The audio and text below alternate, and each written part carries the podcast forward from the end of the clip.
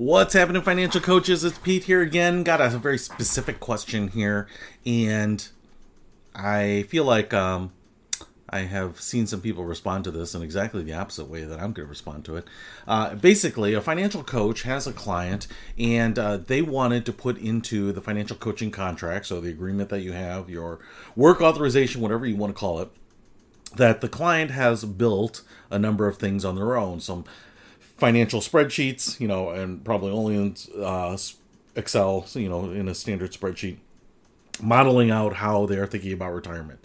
And what they want to do is they want to put in the contract that if the coach reviews this and finds it helpful, that they have to acknowledge that this is the intellectual property of the client and that they cannot reuse it without expressed permission from the client.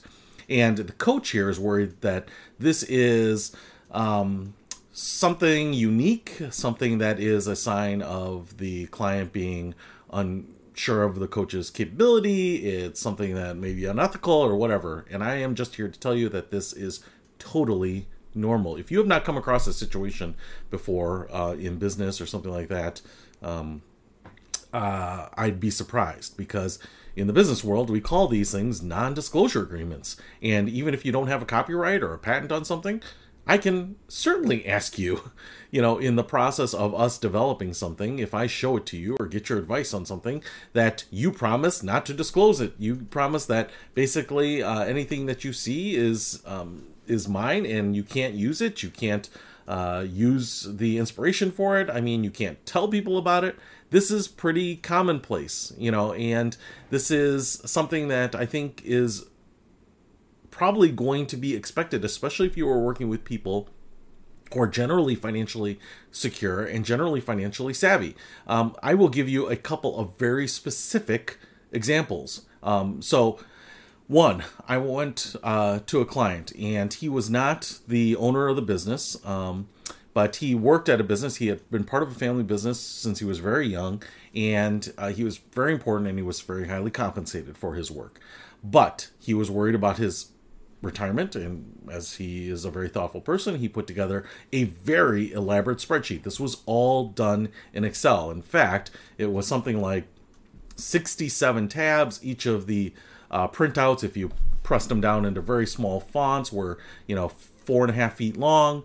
And basically he was doing all of these modelings uh, and uh, the model and the spreadsheet that he built allowed for different permutations because he owned a bunch of different real estate. He owned uh, a bunch of different investments. He owned some um, commodities and you know precious metals and things like this. He had some uh, various income streams on top of his uh, earned income from the work, and you know he wanted to build something where he could pull the lever on anything that he owned. You know, what if I sold this income property? What if I kept this income property?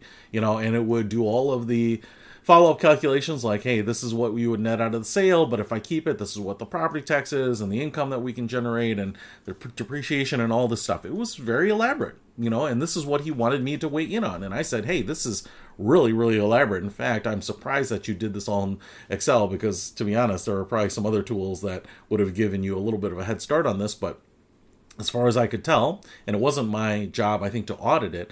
It was just to really kind of get an understanding of what he was planning on doing and some of the considerations that he was thinking about. You know, uh, one option, the extreme option, would be for him to sell everything, just liquidate everything into cash at retirement.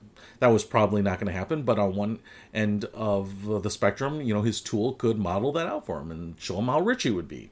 On the other end, he could do nothing and just kind of start living off the income streams that his assets were generating. You know, so a very impressive tool. I certainly would never have needed it or wanted it. Um, you know, he was in a unique situation, so the likelihood that someone else would need exactly this hard coded tool for uh, determining net worth and um, options was probably not going to be super valuable to anyone else. But it was very good, and what he wanted was, um, and we just did an email just uh, let me know that you are not going to reuse this tool or sell it or anything like that. And I email back, yes, we no problem. Um, if I anything that I take a look at for you are always confidential. I won't share the algorithms that you're using. I won't share any of your specific numbers, etc., etc. Right? Never have, never needed to. So that's fine. In the paper in the paper paper trail, the email thread back and forth would hold up in court, as far as I know. Consult with a legal expert or attorney on those matters, but that just shows that we both agree to the same terms on it. Um, my second real world example is I had a very similar situation. Someone was worried about their retirement. They had some kids. They had some kids that had been in trouble. They had some kids that had pre inherited some money, et cetera, et cetera. Um, he kind of wanted to know what all his options were. And as a software developer, he actually built his own program. It wasn't super pretty. It wasn't meant to be downloaded and sold or anything like that, but it was just kind of like what this guy had done in a spreadsheet, but he had done it programmatically and then was able to kind of pull in some free tools, um, some Monte Carlo simulations, which uh, kind of run some uh, forward looking um, uh, simulations on what the stock market will do. So, a, a fairly sophisticated tool, hard coded, not really packageable, but it was his own tool. He wanted to make sure that when I looked at it, that I was not going to just make a digital copy. This would have actually been something very easy to copy because he just sent me the file and I just pressed execute and it showed me rendered his uh, output and we could change things on the fly and uh, kind of talk through different things and it had social security in there and had other income and his wife's income and what if she worked to this age and pension and all sorts of stuff. So uh, a very nice tool lots of effort that went into it um, and the outputs were a little cleaner and a little easier to read than the spreadsheet but Nonetheless, he also wanted to make sure that I did not steal that intellectual property. It wasn't something that he had patented or even copyrighted or anything like that. It was just something he used. But um, and I don't think he thought I would be interested in marketing this at, at any level. But he just didn't want me to reuse it. He didn't want to find out that I was kind of using the same tool with other numbers for other clients because his situation was maybe far more vanilla, far more typical. And you could certainly put in any numbers, you know, income, social security, retirement, all these other things.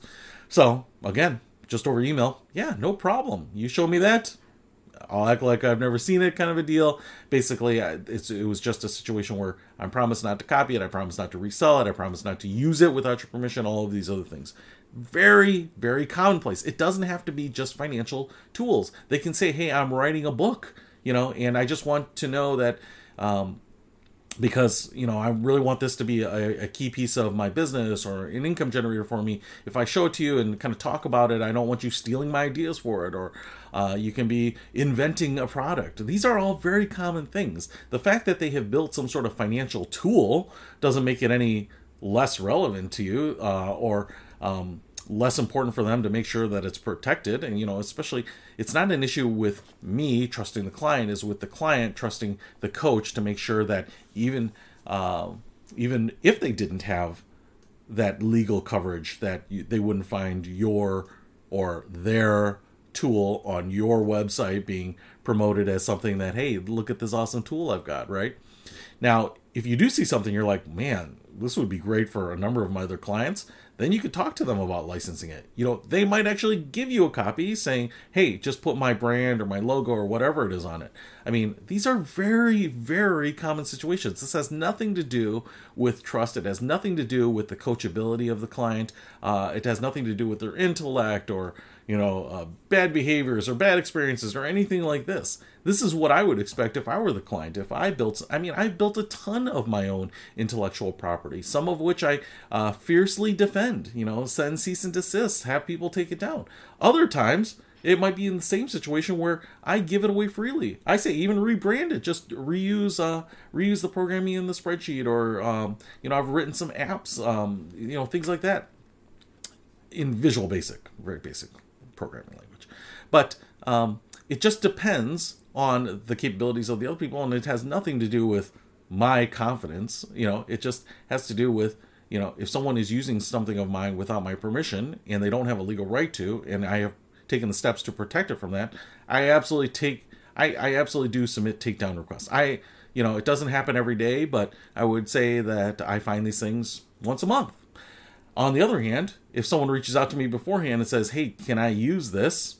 I am 99.9% likely to say, go ahead, feel free, and uh, just let me know so that, you know, when um, my tools are scanning the web for my materials or my texts and they find it, that I just ignore uh, it popping up for you. So if your client, let me put it this way, if your client asks you to sign a non disclosure or ask you to refrain from copying or sharing or uh, rebranding or using anything that they show you. It doesn't matter if it's a financial tool, it doesn't matter if it is their deep dark secret, it doesn't matter if it's a secret handwritten note from their grandfather that they are going to bypass all of the other beneficiaries in their family and leave everything to that person.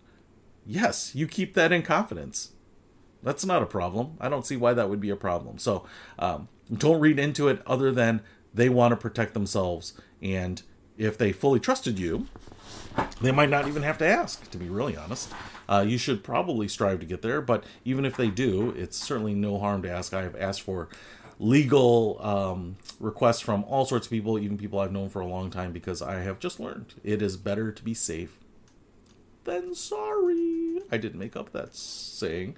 Um, I didn't make up that cliche. And if you have heard that, then hopefully you realize it's actually a pretty sound philosophy. So, anyway, if you get it, yes, agree. You don't have to put it in the contract. You can just text it back and forth, email it, whatever, document it in any way you want, put in your contract. It doesn't really matter. But it is it is not a sign of anything other than the client might be really savvy. The client might maybe know what they're doing. And to be honest, uh, you should probably do a little bit of a gut check and say, do I have the capability to add something to this conversation? Because they may already have their ducks in a row. So, anyway, that's just my thoughts. I'll see you later.